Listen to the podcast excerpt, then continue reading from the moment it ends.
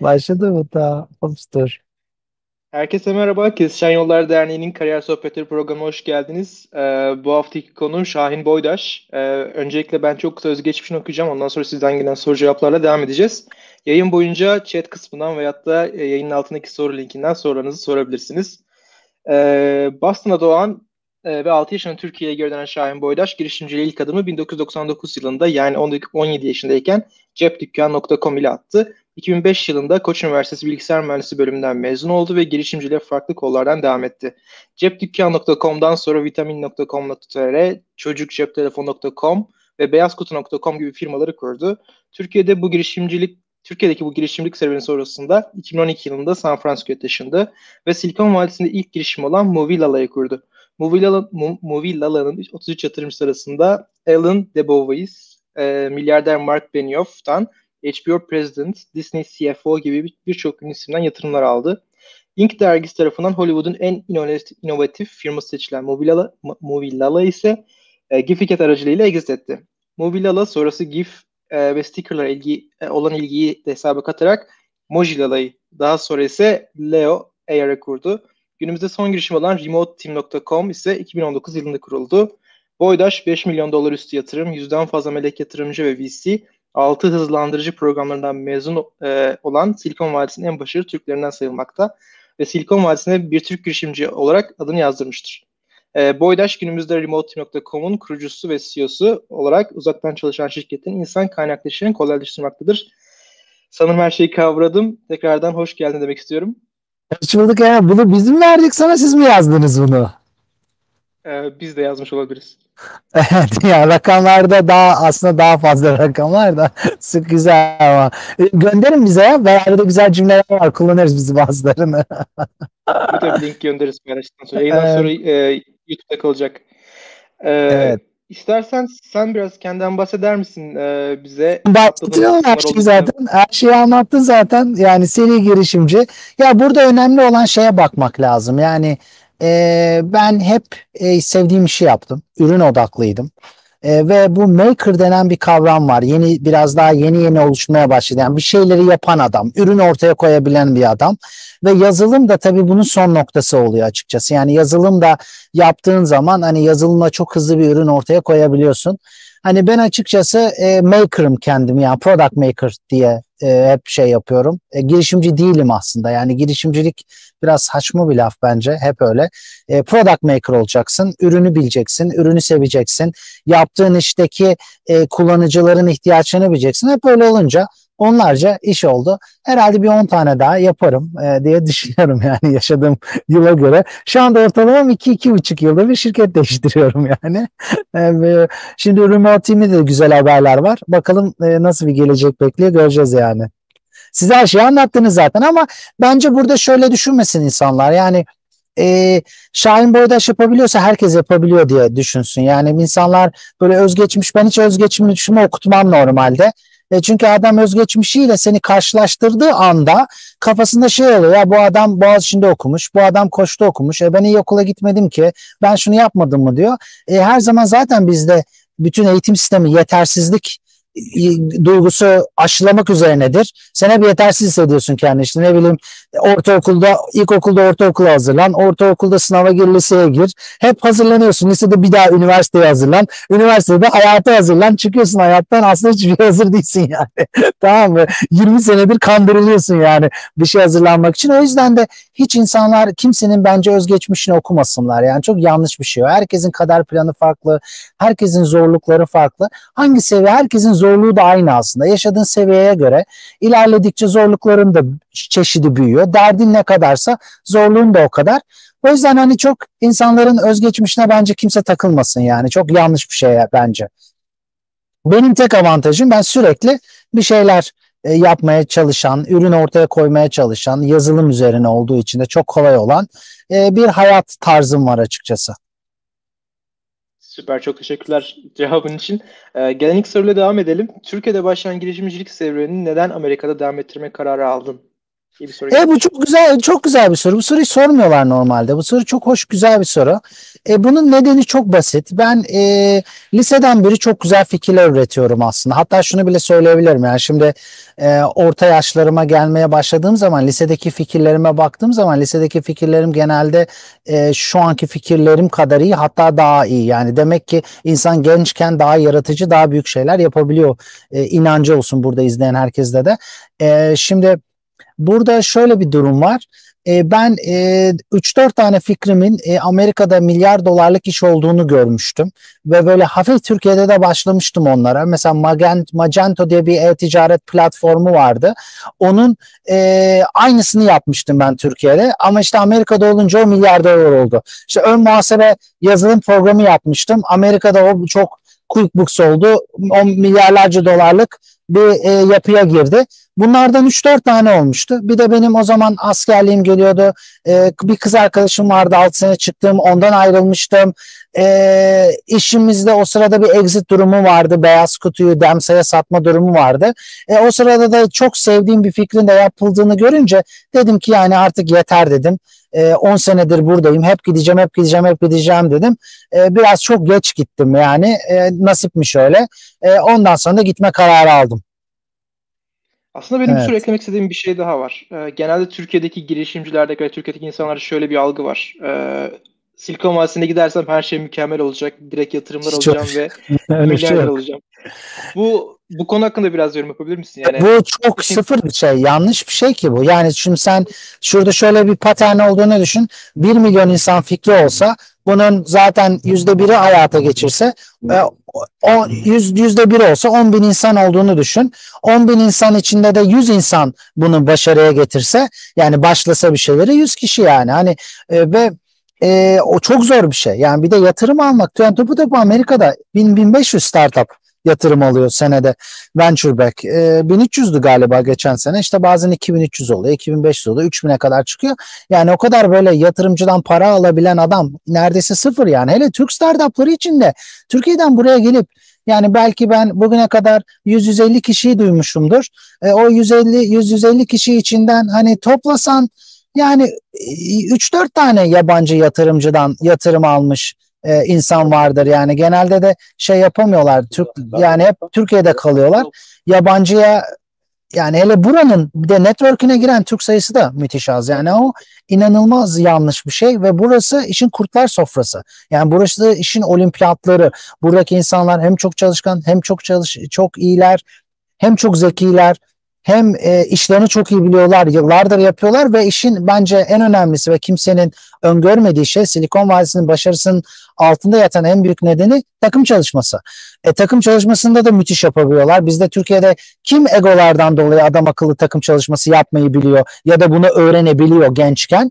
O yüzden burası yani Türkiye'deki zorluğun yüzlerce kat daha zorluğu var ama buradaki zorluk meritokratisi denen bir kavram var. Bu çok önemli bir şey. Yani bu Amerika rüyası dedikleri şey. Senin annen, baban, dayın, amcan, işte birisinin damadı olmadan başarılı olabileceğin, kendi kendine çalışıp doğru şeyleri yapıp başarılı olabileceğin ve bunu en yüksek varlığa sahip olabileceğin yegane ülkelerden biri Amerika. Yani Türkiye'de başarılı olmak için biraz kötü bir insan olmak lazım. Yalan söylemek lazım.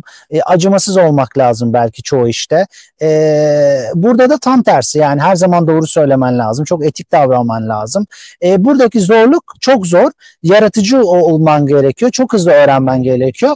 Yani Türkiye'deki başarısız bir insan Amerika'da genelde de başarısız olacaktır. Yani sen Türkiye'de bir başarının sinyalini verebiliyor olman lazım ki Amerika'ya da başarılı oluyor olacaksın. Türkiye'de az başarılı olursun ama Amerika'da 10 kat daha başarılı olursun. Bu da bir gerçek yani. Ben Türkiye'de insanlarla uğraşmaktan 10 senede geldiğim noktaya belki Amerika'da 2 sene içinde, 1 sene içinde geldim. Hani bu da işin inanılmaz hızlandırılmış olduğu için olan bir gerçeği yani. Sıradaki sorum, özgeçmişine baktığımızda çok fazla işle aynı anda uğraştığını görülüyor. Bu zor olmalı demişler. Peki zaman yönetimi için uyguladığın herhangi bir teknik var mı? Bize bir gününden bahsedebilir misin? Nasıl çok işle uğraşıyorum ki? Hepsi aslında sırayla. Yani aslında o kadar çok farklı projelerle uğraşmışsın sanırım. O yüzden böyle bir soru gelmiş olabilir. Yok öyle değil. Genelde hep onlar back to back, yani sırayla gidiyorum. Yani çünkü iki işte uğraşamazsın yani. Bu şey gibi yani ilişki gibi bir şey yani. Startup bir ilişkidir. Zaten Amerika'da agreement'ın var yani. P-i-i-a agreement diye bir şey var. Invention agreement dedikleri.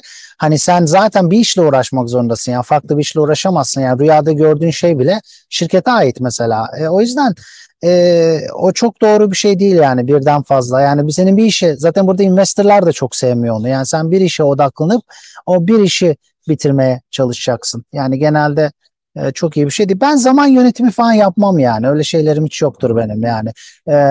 Yani o gün girerim, en önemli işleri yaparım. Ufak tefek işleri yaparım. Tabii biz çok verimli çalışıyoruz. Yani hani bizim çalışma şeklimiz, mesela Türkiye'de ben hep şey diyorum. Düşünsene ya, insan saat 7'de kalkıyor. Aç kalkıyorsun. Sonra işe gidiyorsun. 8.30'da işte oluyorsun. Deli gibi trafikten çıkmışsın. Zaten beyninde bütün kortizon, bütün savaş hormonları salgılanmış. Sen Türkiye'de oturuyorsun bir ofiste 8.30'da. Sadece o trafiğin yorgunluğunu kafandan atabilmen için zaten bir saat gazete okuyorsun, Instagram'a giriyorsun, arkadaşına WhatsApp'tan yazıyorsun. Ondan sonra zaten 9'da başlıyorsun işe. 11'de kadar çalışıyorsun, 11.30'a kadar, belki 2.5 saat. Orada da zaten sabah adam akıllı yemek yemediğin için deli gibi açsın. Bir de bizim insanımızın böyle bir plaza kültürü vardır. Ya ben işte iyi bir şirkette çalışıyorum, gideyim öküz gibi bir para harcayayım, iyi bir yerde yiyeyim diye bir kültür vardır. Bir de gider eşek gibi de orada yersin. Zaten ondan sonra işe döndün mü 2.30'a kadar uyukluyor zaten adam. Kahve iç, manve iç. 2.30'la da 5.30 arası çalışıyor, bir daha bir 3 saat. Ondan sonra 5.30'da da tabii herkesi genellememek lazım tabii ki de, bunu yapan çok var. 5.30'da başlıyor çalışmaya adam, 5.30'da da bitiriyor, pardon, yazışmaya başlıyor akşam nereye gideceğiz diye. Yani ben Amerika'dan insanlar getirdiğimde Türkiye'de akşam 11'de kafelerin doluluğunu gördüğü zaman herkes bana şey soruyor. Ya bunlar nasıl ya, işte aileden baba parası mı yiyor bunlar falan diyorlar yani. Yani burada her yer 10'da kapanır yani, tamam mı?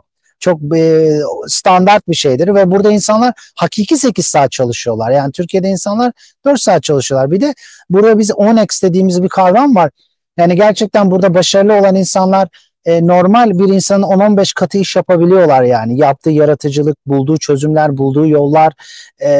Mesela atıyorum ben, örnek vereyim, 10.000 tane investor'a mail atabiliyorum yani, tamam, ve bunu inanılmaz bir zaman, az zaman harcayarak bunu yapabiliyorsun yani, tamam mı?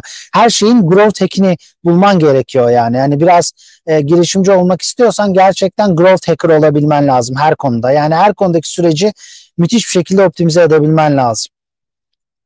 Evet. Teşekkürler tekrardan. Chat'ten gelen bir soru var. İletmek istiyorum. Abdullah sormuş. Bir ürünü ne zaman çıkarmalıyız? MVP olduğunu ne zaman anlarız? Evet, ya burada tabii çok fazla şey var. Bu klasik Reid Hoffman'ın dediği bir şey var. MVP çıkarttığın zaman MVP'den utanmıyorsan demek ki geç çıkartmışsındır. MVP'den utanıyor olman lazım.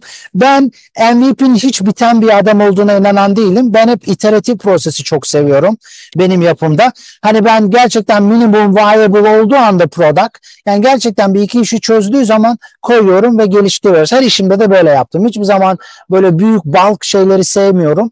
Yani azıcık bir özellikle de başlıyorum. Çünkü sen dışarı ürünü koyduğun zaman, müşteriler kullanmaya başladığı zaman diyorsun ki ya tamam, benim bütün varsayımlarım, assumptionlarım yanlışmış diyorsun zaten yani, tamam mı?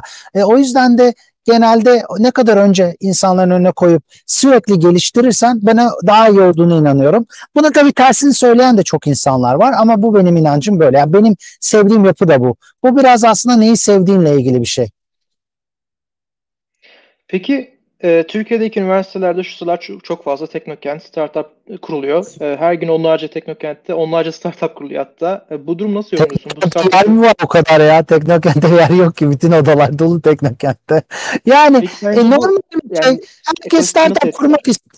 Bizde özentili kültürü var yani, tamam mı? Yani adam da biz şeyi seviyoruz yani, trendiyiz. Yani startup yapmak trend yani Türkiye'de, tamam mı? Çoğu insan için bu böyle. O yüzden de adam ben bir şeyler yapayım. Bir de şey de tabii oldu. Yani işin biraz da ilginç olayları var. Şimdi sen Türkiye'de yazılım öğrenmek artık çok kolay dünyada. Türkiye'de çok yazılımcı adam var. Türkiye'deki yazılımcı adamlar demeye başladı ki ya ben bir yerde çalışacağım ama kendi işimi bir deneyeyim dedi. Yani kendi ürünümü yapmayı deneyeyim dedi. Bu da çok normal bir süreç. Zaten zaten, çünkü artık insanlar okuldan bir şey öğrenmemeyi, en azından yazılımcılar için bu böyle, bir şey öğrenmediğini görmeye başlıyorlar. Ben o yüzden ürün yapayım, şirket kurayım, yatırım alayım yönüne gidiyorlar ve bu proseste de, bu süreçte de, bu hayat yolunda da bunu istikrarlı, güzel bir şekilde uzun yıllar yapıp bunun bütün detaylarını öğrendiğin zaman da başarı geliyor yani. Bu çok güzel bir şey. Bence binlerce startup kursun insanlar. Yani bir şirkette corporate animal olmaktansa kendi işini denemek daha mantıklı. Zaten Amerika'yı Amerika yapan, insanların bilmediği şey, Amerika'da neredeyse 30 milyona yakın KOBİ var. Yani siz Amerika'da bir günde şirket kurabiliyorsunuz, imzaya gerek yok, her şey dijital imza. Yani 30 milyon tane bir ya da iki kişilik, maksimum galiba 5 kişilik firmalar var. Yani sen, ne kadar senin ufak firman çoksa o kadar güçlü oluyor o ülke, yani bu kesin olan bir şey. Ve Amerika'daki çalışan insanların da %56'sı civarında bir rakamı, yani %50'nin üstündeki rakamda KOBİ'ler tarafından, bu ufak işletmeler tarafından alıyor. Yani o yüzden de Türkiye'de bu işleri kolaylaştırıp startup yapmayı, şimdi startup yapınca anonim şirket olarak yapmak zorundasın. Bütün anonim şirketin yükü biniyor insanlara. İnşallah devlet bazı konularda çok hızlı olabiliyor. İnşallah böyle yeni şirket türleri falan kurarlar startuplar için. Bence bu sayının artması gerekiyor. Daha çok destek olması gerekiyor. Çünkü bu biraz tohum meselesi. Yani Türkiye çöl gibi düşünün startupta. Amerika'yı, işte dünyanın en verimli Costa Rica'sı düşünün, tamam mı? Yani ne kadar çok tohum çıkarsa o kadar o çölde hurma ağacı çıkacaktır diye bakmak lazım yani. Çünkü bu bir eksperiment. Aslında son iki cevabında biraz cevapladın ilk soruyu da, hem Türkiye'deki çalışma saatlerinden hem de ortak çalışma kültürünün olmaması, takım çalışmasının olmaması, anonim şirketin getirdiği zorluklar gibi şeylerden, ama sıradaki sorum, sizce yakın gelecekte Türkiye'nin Silikon Vadisi gibi bir girişim merkezine gelebilme potansiyeli var mı? Yok. Hiçbir zaman da olmayacak. Olma ihtimali de sıfır. Başlıca sebepleri, hatta San Francisco'ya da Silikon Vadisi. Amerika'da düşün, çok basit ya. Türkiye'de binlerce dizi var mı? Var. Müthiş dizilerimiz var mı? Var. Müthiş oyuncularımız var mı? Var. Dünya güzelinde renkli gözlü, sarı saçlı, yani dünyanın herkesine hitap edecek oyuncuları var mı? Var. İnanılmaz yetenekli senaryocularımız var mı? Var. Değil mi? İnanılmaz dünyaya film, dizi satıyoruz değil mi? Bütün herkes İstanbul'a gelmeye çalışıyor. Osmanlı tarihi, Selçuk tarihini öğreniyor. Bu da var mı? Mesela Hollywood yapabiliyor musun? Yapamazsın. Yani koskoca Çin, Hindistan, Türkiye bir Hollywood üretebilir mi? Üretemez. Yani böyle bir şey abes bile yani, tamam mı? Amerika'da bile başka Hollywood yapamıyorlar. Ya da sen Türkiye'de borsa var mı? Var. Türkiye'de şirket var mı? Türkiye'de bir New York Stock Exchange olabilir mi? Olamaz yani, tamam mı? Ya da sen yani bunlar gerçekten bu bölgeye ait şeyler. Yani Amerika'da Silikon Vadisi haricinde başka bir yer de olamaz yani. Bu sadece Kaliforniya'nın özel DNA'sına ait bir şey. Onun dışında şirketler olabilir mi? Tabii ki şirketler olabilir. Onun dışında başarılı firmalar olabilir mi? Tabii ki olabilir, ama bu kültür kopyalanabilir mi? İyi kötü kopyalanabilir, ama bu buradaki startup insanının karakteriyle ilgili olan bir şey. Türk karakterinde de ben 23 tane problem buldum. Bunları yarın bir gün video yapacağım. Yani asla Silikon Vadisi olamayız ya da olmamız için neler gerekiyor? Bunlar lazım. Bence bunlar gereksiz çabalar. Yani sen zaten bir şey gibi olmaya çalışıyorsan her zaman özentisi follower olursun. Onun yerine Türkiye şimdi drone, insansız uçaklarda uçtu gitti. Yani Türkiye'de bu konuda inanılmaz yatırımların yapılması gerekiyor. Yani damada para vermektense Türkiye'de yani bunun dehşet bir ekosisteminin kurulup yüzlerce drone şirketinin çıkması gerekiyor. Yatırımcılara korkunç destekler versin. Devlet de yani biz Amerika'da devlet yol kaldırım bile yapamıyor. Sana startup'ına mı yardım edecek sana yani? Biz normalde böyle bakıyoruz yani Silikon Vadisi'ndeki insana. Devlet olabildik uzak dursun. Bir de devlet uzak dursun. Vergi bile almasın ama teşvik etsin. Yani sistemi oluşturmaya yardımcı olsun. Türkiye drone işlerine girsin yani. Şimdi Silikon Vadisi olmak saçma bir şey yani, tamam mı? Ve bu gereksiz de bir kopyalama kültürü, ama biz biliyorsun insan olarak her zaman Avrupa hayranlığı, Amerika hayranlığı yaşadığımız için bir şey kopyalamamız gerekiyor ne yazık ki. Yani bizim Türkiye'de de öyledir. İnci profiterol açarsın, hemen yanında öz inci açılır, tamam mı? Onun yanında kardeş inci açılır. Biz millet olarak kopyalamayı çok seviyoruz yani, tamam mı?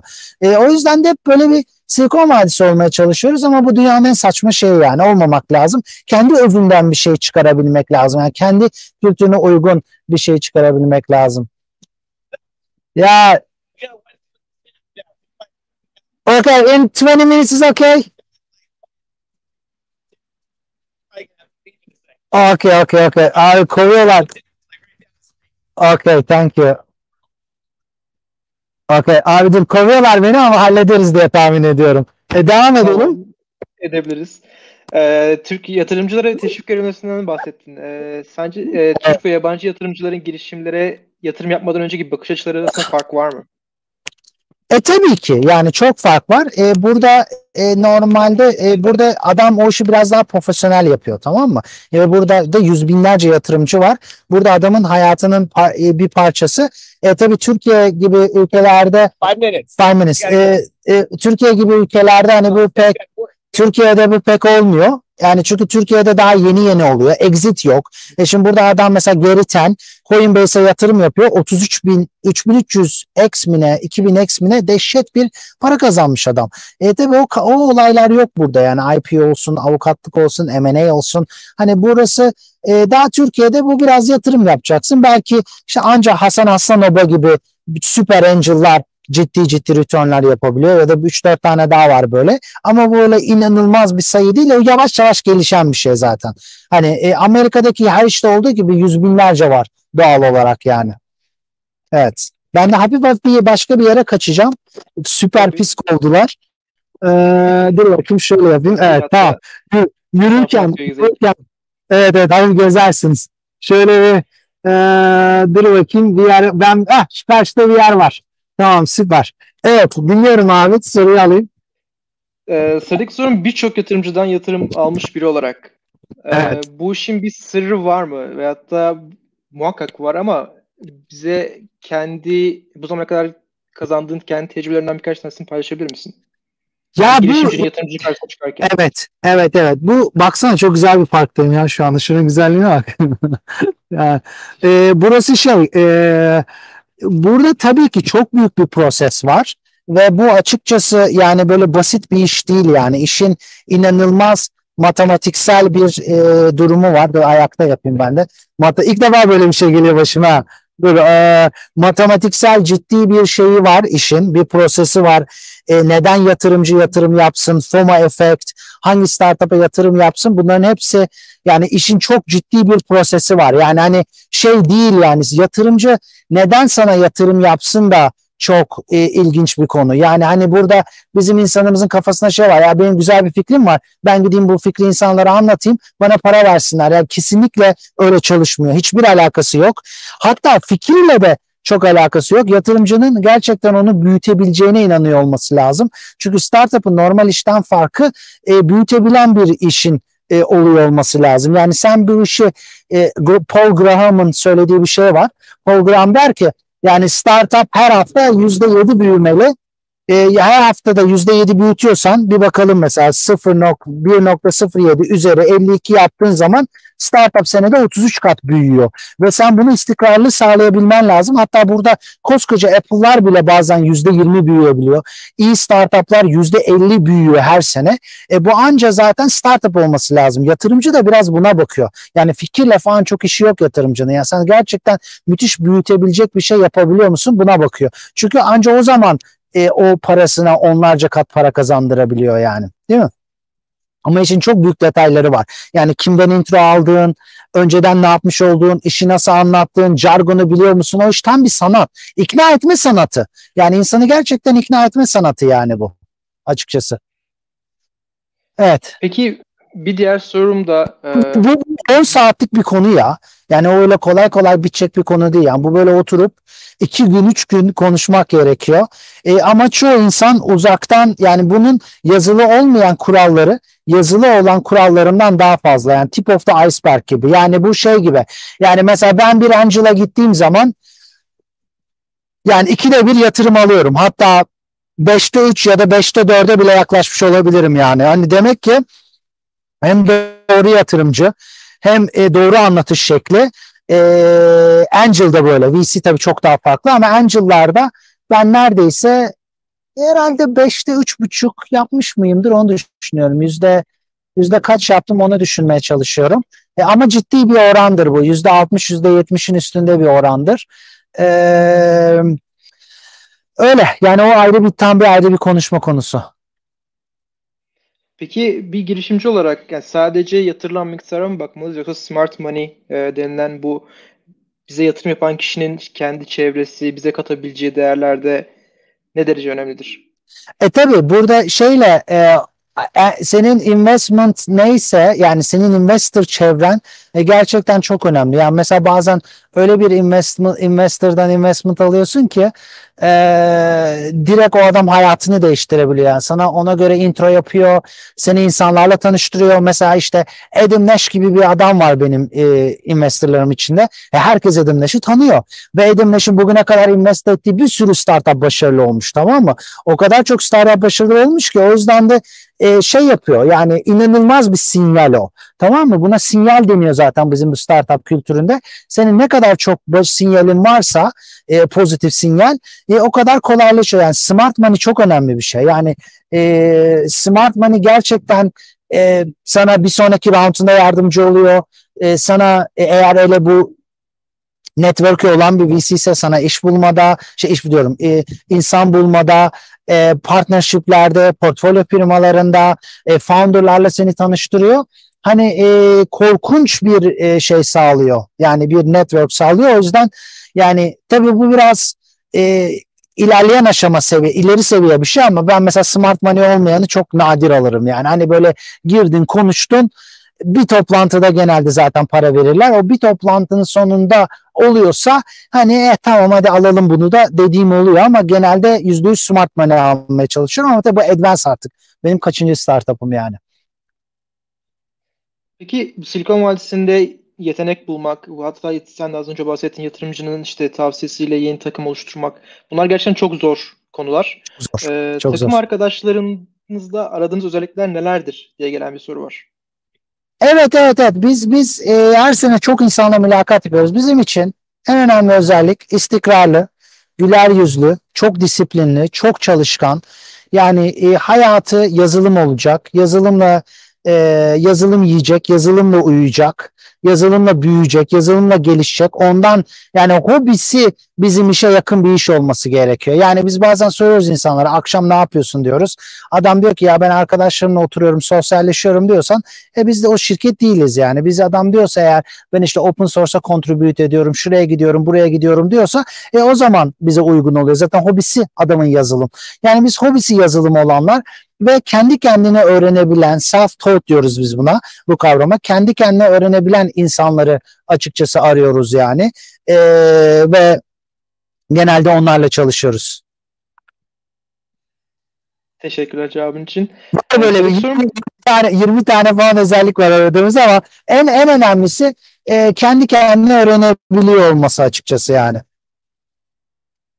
Teşekkürler tekrardan. Sırada gelen soru pandemiyle birlikte dünya düzeni neredeyse tamamen değişti. Evet. Tüm toplantılar, görüşmeler online olarak yapılıyor. Silikon Vadisi'nde yaşamanın yatırım alma ve şirket büyütme açısından evet, soru. Etkisi azaldı mı diye sormuşlar. Evet yani şöyle tabii yani şöyle biraz kimisi yani yatırımcılarla ilişki kurmak zorlaştı tabii ama ne oldu? Daha fazla insanla görüşebiliyorsunuz. Yatırımcılar uzaktan yatırım yapmaya başladı.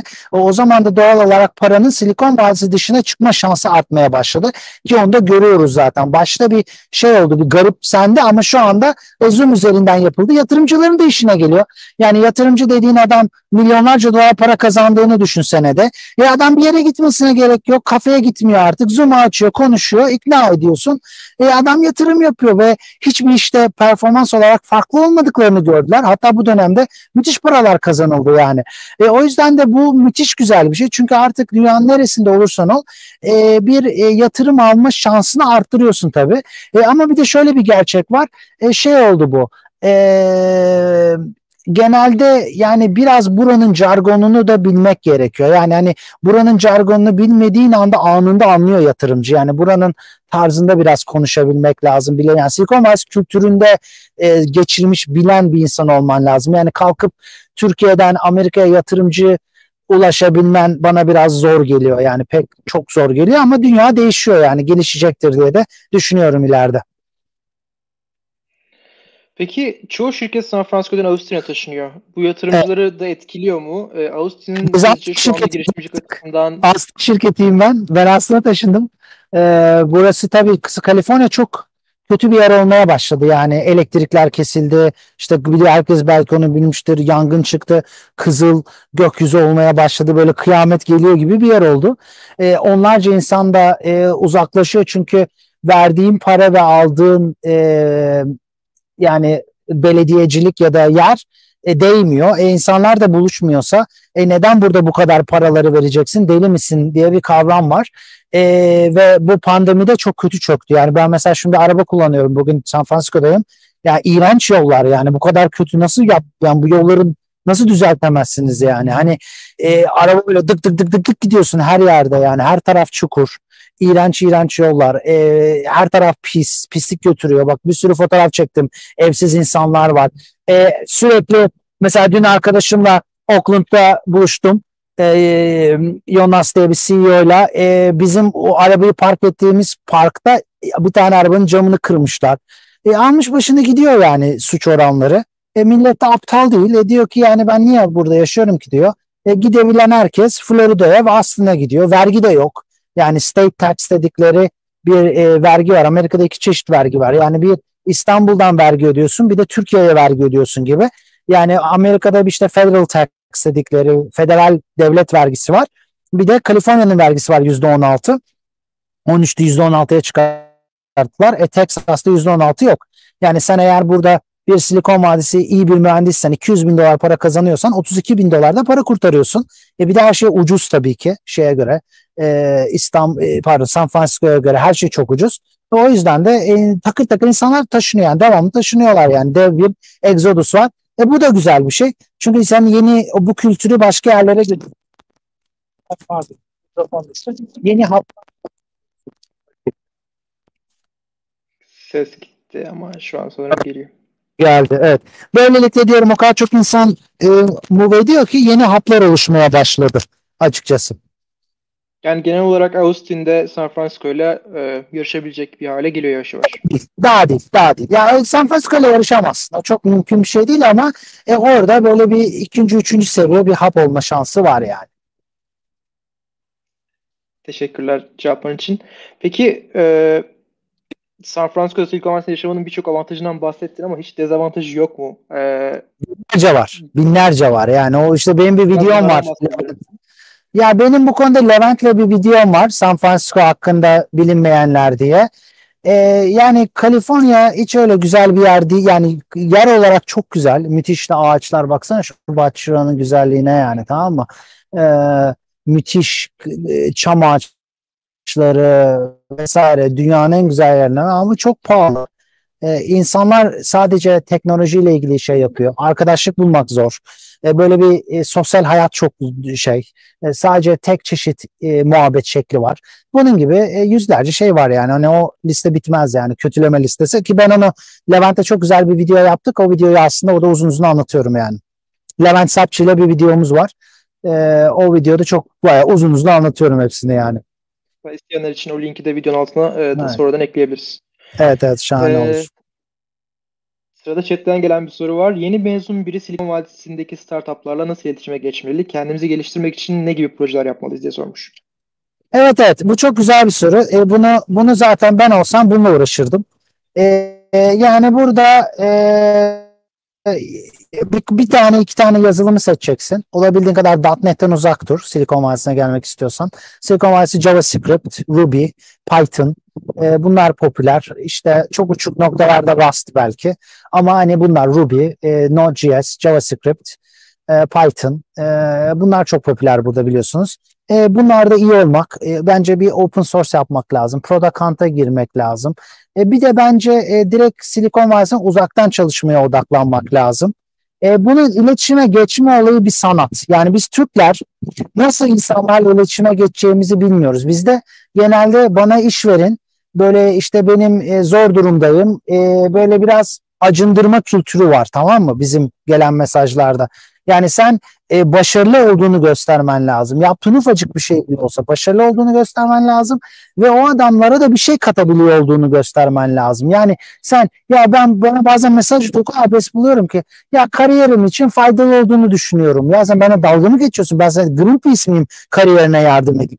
Ha, bizim şirkete gelirsen deşeşe öğrenirsin ama sen bir karşında kar amacı güden bir şirket var. Senin o şirkete çok fazla şey vermen lazım ki o şirketin de kültürü içinde sen müthiş gelişeceksin. Mesela ben bir şey diyorum, bizim ekipte 3 ayda, 6 ayda öğrendiklerin normal Türkiye'deki firmanın 2-3 yılda öğreneceğine bedeldir. Silikon Vadisi firmasıyız çünkü. Mantığımız çok farklı çalışıyor. İnsanlar inanılmaz güzel işler çıkarıyor. Bu çok farklı bir kafa yani. O yüzden iletişime geçmenin de binlerce yöntemi var. Bu da çok uzun bir konu. Bence bu konuda çok derin araştırsın. Mesela benim silikonvadisi.co diye bir sitem var. Orada nasıl e-mail atılır diye böyle ufak bir yazı var ama o çok ufak bir yazı. Bence yani o firmaya ne katabilirsiniz? Bunu konuşmak lazım. Ben heyecanlıyım. Burada yaptığınız bir işle ilgili. Burada şu noktada bir şeyler yapabileceğime inanıyorum. Ya da sizin önerdiğiniz noktalarda çok güzel katkılar yapabileceğime inanıyorum gibi mesajlar atabilmek lazım yani. Anlatabiliyor muyum?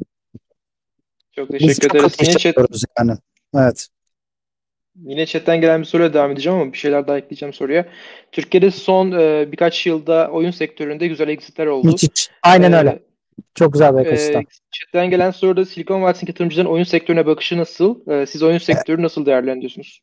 Ya bu tabii ben hani bunu değerlendirme olarak böyle bir öyle bir şeyim yok. Yani yetkin ve yeterliliğim yok ama genel sistematik olarak söyleyebilirim. Sistemoloji olarak bu müthiş bir şey. Çünkü bu neden oyun sektörü Türkiye'de çalışıyor? Çünkü oyun yapabilmek için multi talent olman lazım. Yani birden fazla konuda bilgi sahibi olman lazım. Mesela oyunu düşün. Oyunun game engine'i var, oyunun story'si var, hikayesi var, değil mi? Growth'u var. Arbitraj business, reklam alıyorsun, reklam satıyorsun, tamam mı? Oyun içindeki dinamikleri var, grafik var, değil mi? Design kısmı var oyunun, game design kısmı var, oyunun mekaniklerinin dizaynı var. Biz Türkler burada çok başarılıyız bence. Yani ben bunu 10 yıldır söylüyorum aslında sürekli her ortamda. Oyun, fintech de biz dünyada gerçekten bir numara olabiliriz. Ben hatta çok komik Zynga'da benim advisor'ım vardı MovieLaLa'da. Zynga'ya de şirket satmıştı. Zynga'da çalışmaya başladı. Bana sormuştu yani siz Türkler oyun sektörüne çok iyisiniz demişti. Bu tabii şeyden çok önce. Peak Games'ten çok önce. Dedim yani bizde gerçekten insanlar, iyi insanlarımız 4-5 konuyu aynı anda yapabiliyorlar ve başarılı olabiliyorlar. O yüzden de çok iyi growth hacking olabiliyor. Silikon Vadisi genel yatırımcısı oyuna yatırım yapmıyor. Oyun yatırımcısı diye ayrı bir yatırımcı türü vardır. Yani klasik Silikon Vadisi yatırımcısı hiç oyuna yatırım yapmaz. Ama oyunlara yatırım yapan çok güzel yatırımcılar var yani. O çok ayrı bir dünya çünkü yani. Genelde de oyun yatırımcısı genelde hep oyunlara yatırım yapar yani. Bence Türkiye için müthiş bir şey. Yani bunu double down etmemiz lazım. Yüzlerce kopyasını çıkartmamız lazım. Yüzlerce oyun denemesi lazım. Yeni oyun yatırımcılarının çıkması lazım. Bu müthiş bir şey. Yani dünyada işte Roblox olsun, işte Rovio var, işte Angry Birds'in yapımcıları, işte Nuantec var, Pokemon Go'nun yapımcıları gibi acayip oyun firmaları var. Türkiye'den de takır takır alırlar. Ben hatırlıyorum çünkü yani Peak Games müthiş bir başarı örneği. Yani Zynga alınca public announcement yaptılar. Çok ciddi bir ciro yapıyormuş Peak Games. Yani böyle Zynga'nın cirosunun böyle baya bir miktarı oluyor. Demek ki biz bunu yapabiliyoruz. Müthiş bir talent var. Türkiye'de de artık işte Peak Games'ten çıkan bir sürü mühendisler var. Peak Games'ten ya da başka oyun firmalarından çıkıp kendi firmalarını kuracak, kendi oyunlarını kuracak insanlar var. Bunun da artması gerekiyor. Yani bunu Türkiye'nin yani 1000 katına çıkartması gerekiyor bence bunu yani açıkçası. Peki hazır yatırımcılık konularına konuşuyorken hem melek yatırımcılardan hem VC'den hem de hızlandırıcı programlarından tecrübelerim var. Bu üçünü karşılaştırabilir misin? Ne tür avantajları, dezavantajları var? Ya bununla ilgili ben bir yazı yazıyorum aslında bu aralar. 6 tane hızlandırıcıya girmiş bir insan olarak hatta böyle bazen arkadaşlarıma dalga geçiyorum. Yani Silikon Vadisi'nde bile Türk olarak zaten herhalde en fazla hızlandırıcıya girmiş adamlardan biriyimdir. Silikon Vadisi'nde de diyorum ki en hızlandırılmış adamlardan biri olabilirim diye dalga geçiyorum açıkçası. Ben çok seviyorum hızlandırma programlarını. Çok faydası oluyor. Yani network oluyor, insan ilişkileri oluyor. Orada bir prosese giriyorsunuz, yeni insanlara tanışıyorsunuz. Ben mesela işte ilk defa SAS iş yapıyorum. Software as a Service. Önceden hep consumer yapıyordum. İşte StarTech SAS'ta çok iyidir. Orada gittim onların StarTech'in SAS neighborhood'una girip oradan çok şey öğrendim. Yani bence çoğu insanın bir akseleratöre girip o sistematiği biraz öğrenebilir. Yani ben herkese akseleratörleri şey yapıyorum. Buradaki öneriyorum. Buradaki chat'e yazayım şimdi. Mesela YC Startup School'un bütün videoları online. Bunları mesela bence herkesin yazdım şimdi. YC Startup School. Bence bunun bütün videolarını izleyin. Zaten gitmiş kadar oluyorsunuz. Founder Institute var. Beginner insanlar için. 500 Startup var. Biraz daha zor girmesi. Stanford Startups var. YC var. Böyle böyle gidiyor. Ben herkese öneririm. Zaten bu süreç içinde Angel'larla ilişki kuruyorsunuz. Angel'larla tanışıyorsunuz. Angel Investor ve ondan sonra da VC olabiliyor. Ben genelde önceki round'um VC'ydi. İlk şirketim. İlk şirketim çoğu Angel'dı. İkinci şirketimizde Mojilala'da Facebook mesela bizim yatırımcımızdır. Shareholder'umuzdur. Çok bilinmez ama çok acayip bir şeydir. Yani Facebook bizim şeyde ya, cap table'da ortaklarımız arasında. Öyle de var. Yatırımcılarımız da var. Çok angel investorlarımız da var. Remoteteam'de de bayağı angel ve 4-5 tane de VC var. Small micro VC dedikleri 100 milyon doların altındaki fonlarda. Karışık yani ortaya karışık yapıyorsun artık. Hani kime denk gelirsen. Eğer iyileşmeye başlayınca da VC olmaya başlıyor ama VC biraz daha çok iyi bir iş, çok iyi bir zamanla ve çok iyi bir network ile gelen bir şey oluyor. Çünkü o insanın size güvenip 10-15 milyon dolar parayı verebilmesi gerekiyor. O hem confidence'ı olacak, yani size gerçekten güveniyor olacak, inanıyor olacak. Hem markete güveniyor, inanıyor olacak. Ve o zaman da VC'den de yatırım alabilirsin ama bu da çok uzun bir konu yani. Hani bunların hepsinin yeri var yani. Önce aileyle başlarsın. Friends and Family ile. Sonra zaten ailenden para alamıyorsan yatırımcıdan nasıl para alacaksın ya? Daha aileni ikna edemiyorsun yani. Bu yüzden ben insanlara Art of Negotiation diye bir kitap var. Chris Voss. Bu kitabı her yerde öneriyorum. Türkiye'de de varmış galiba. Çevirmişler Türkçesine. İngilizceden okuyun yani. Türkçeden okumayın. Yani ikna etmeyi öğrenmeniz lazım. Yani insanların size yani mesela normalde bir telefon konuşmasında eğer parayı alamıyorsanız o adam %99 yatırım yapmayacaktır yani. Hani Angel derdim, benim bütün Angel'larımda o telefon görüşmesinde adam ben yatırım yapmak istiyorum der o konuşmada. Eğer zaten yapmak istemiyorum düşüncem diyorsa demek ki olmamıştır demek o. Yani siz gerçekten bir insanla konuşup 45 dakika konuşup yani 100 bin dolar, 200 bin dolar bazen benim bir tane yatırımcım var 600 bin dolar. 2 konuşma yaptık sadece. Biri 30 dakikaydı. Biri de ikinci adamla konuştu 45 dakika ve yatırım yaptılar. Hani o seviyeye gelmek çok çalışmak gerekiyor. Çok işin detaylarını bilmek lazım. İşin olayı güvenilir olmak. Çok doğru bir işte doğru zamanda olmak. Social proof denen bir kavram var. Onun olması gerekiyor. Ondan önce iyi yatırımcılar alması gerekiyor insanların ama işte o yüzden Friends and Family deniyor. Angel deniyor buna. Ve ondan sonra VC geliyor. Hani genelde doğru healthy proseste böyle oluyor bu. Sağlıklı bir süreçte. Teşekkürler. Evet. Tekrardan son 2 sorumuz kaldı. Ben bunu soru çekeceğim ya. Şöyle çok komik olmuş bu görüntü. Evet dinliyorum soruyu ha. İlk sorum girişimciliğin yaşı var mı? Atıyorum yeni mezun biri hazır çok fazla riskim yokken şimdi genç yaşta deneyim mi dememeli yoksa daha ileriki yaşlarda kurumsal hayatı bırakıp sonradan mı denemeli girişimciliği? Girişimciliğin yaşı olmaz abi. Yani senin kafa yaşındır girişimciliğin yaşı. Ama ben şunu diye düşünmeye başladım. Yani girişimcilik çok zor bir şey. Yani hiç öyle düşündüğün gibi, insanların düşündüğü gibi bir şey değil. Hatta genelde başladığın zaman işin %95'inde istemediğin işleri yapıyorsun. Genelde sadece %5'inde istediğin işi yapıyorsun. Ve acayip multi-talent olman gerekiyor. Yani işin growth'u var, insanı var, marketingi var, muhasebesi var, finansı var, yatırımcı ilişkileri var, ürünü büyütme var, ekip var. Yani çok fazla konuda müthiş şeyler öğrenmen gerekiyor. Bu konularda vasıfların yoksa bunları kazanman gerekiyor bence. Yani dışarıdan kazanmak zaman olarak bana daha ucuz geliyor, daha mantıklı geliyor. O yüzden de ben insanların küçük startuplarda çalışıp 2-3 tane ondan sonra deneme taraftarı olmaya başladım. Yani ben zaten ilkokuldan beri para kazanabilen bir adamdım. Misket sattım, taso sattım, oyun sattım, bilgisayar oyunu oynattım insanlara. Hani öyle bir, yani oyun hep bir işte web sitesi yaptım. Hep bir şey yapabiliyordum yani. O yüzden ben zaten girişimciliği o yaştan deneyimlemiştim. Ama sen sıfırdan gelip bunu yapıyorsan bence öncelikle ufak firmalarda çalışıp biraz bunu görmek daha bana mantıklı geliyor şu anki kafa yapımla yani açıkçası.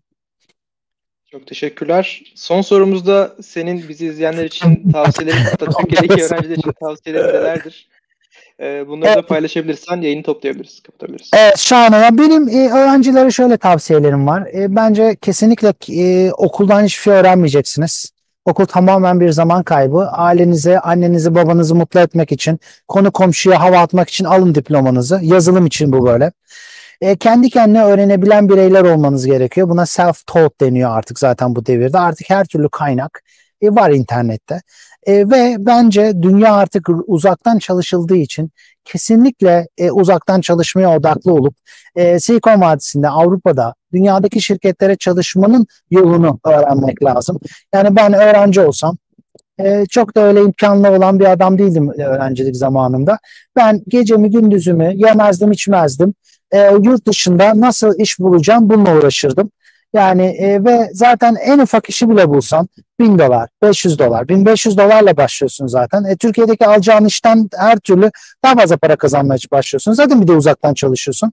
Ya ofise gitme hastalığın varsa zaten boş ver. Yani o bireyden zor bir, ya bir insan ofise gitmeyi falan istiyorsa demek ki o yani iş haricinde geyik yapmak istiyordur gibime geliyor benim.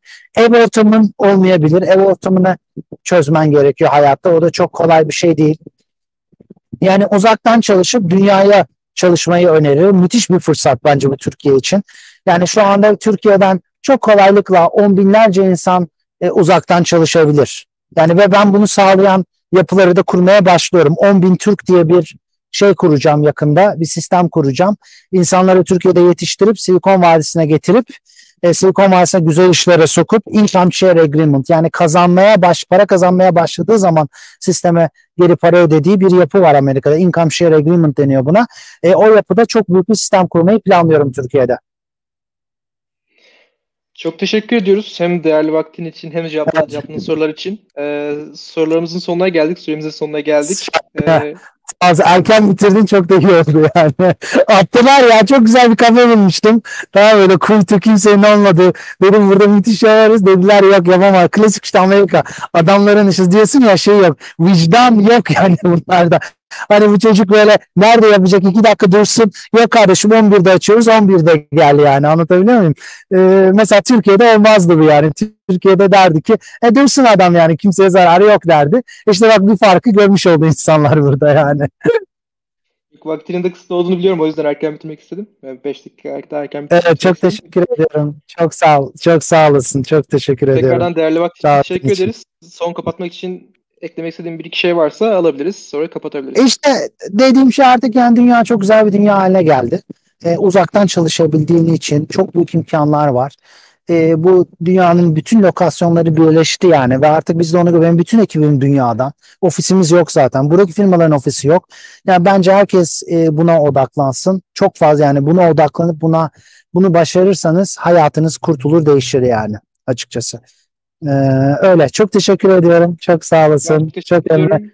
Kolay gelsin sana. Yayınları takip edip beğenebilirlerse, çok klasik bir cümle ama bir sonraki yayınlardan haberdar olabilirler.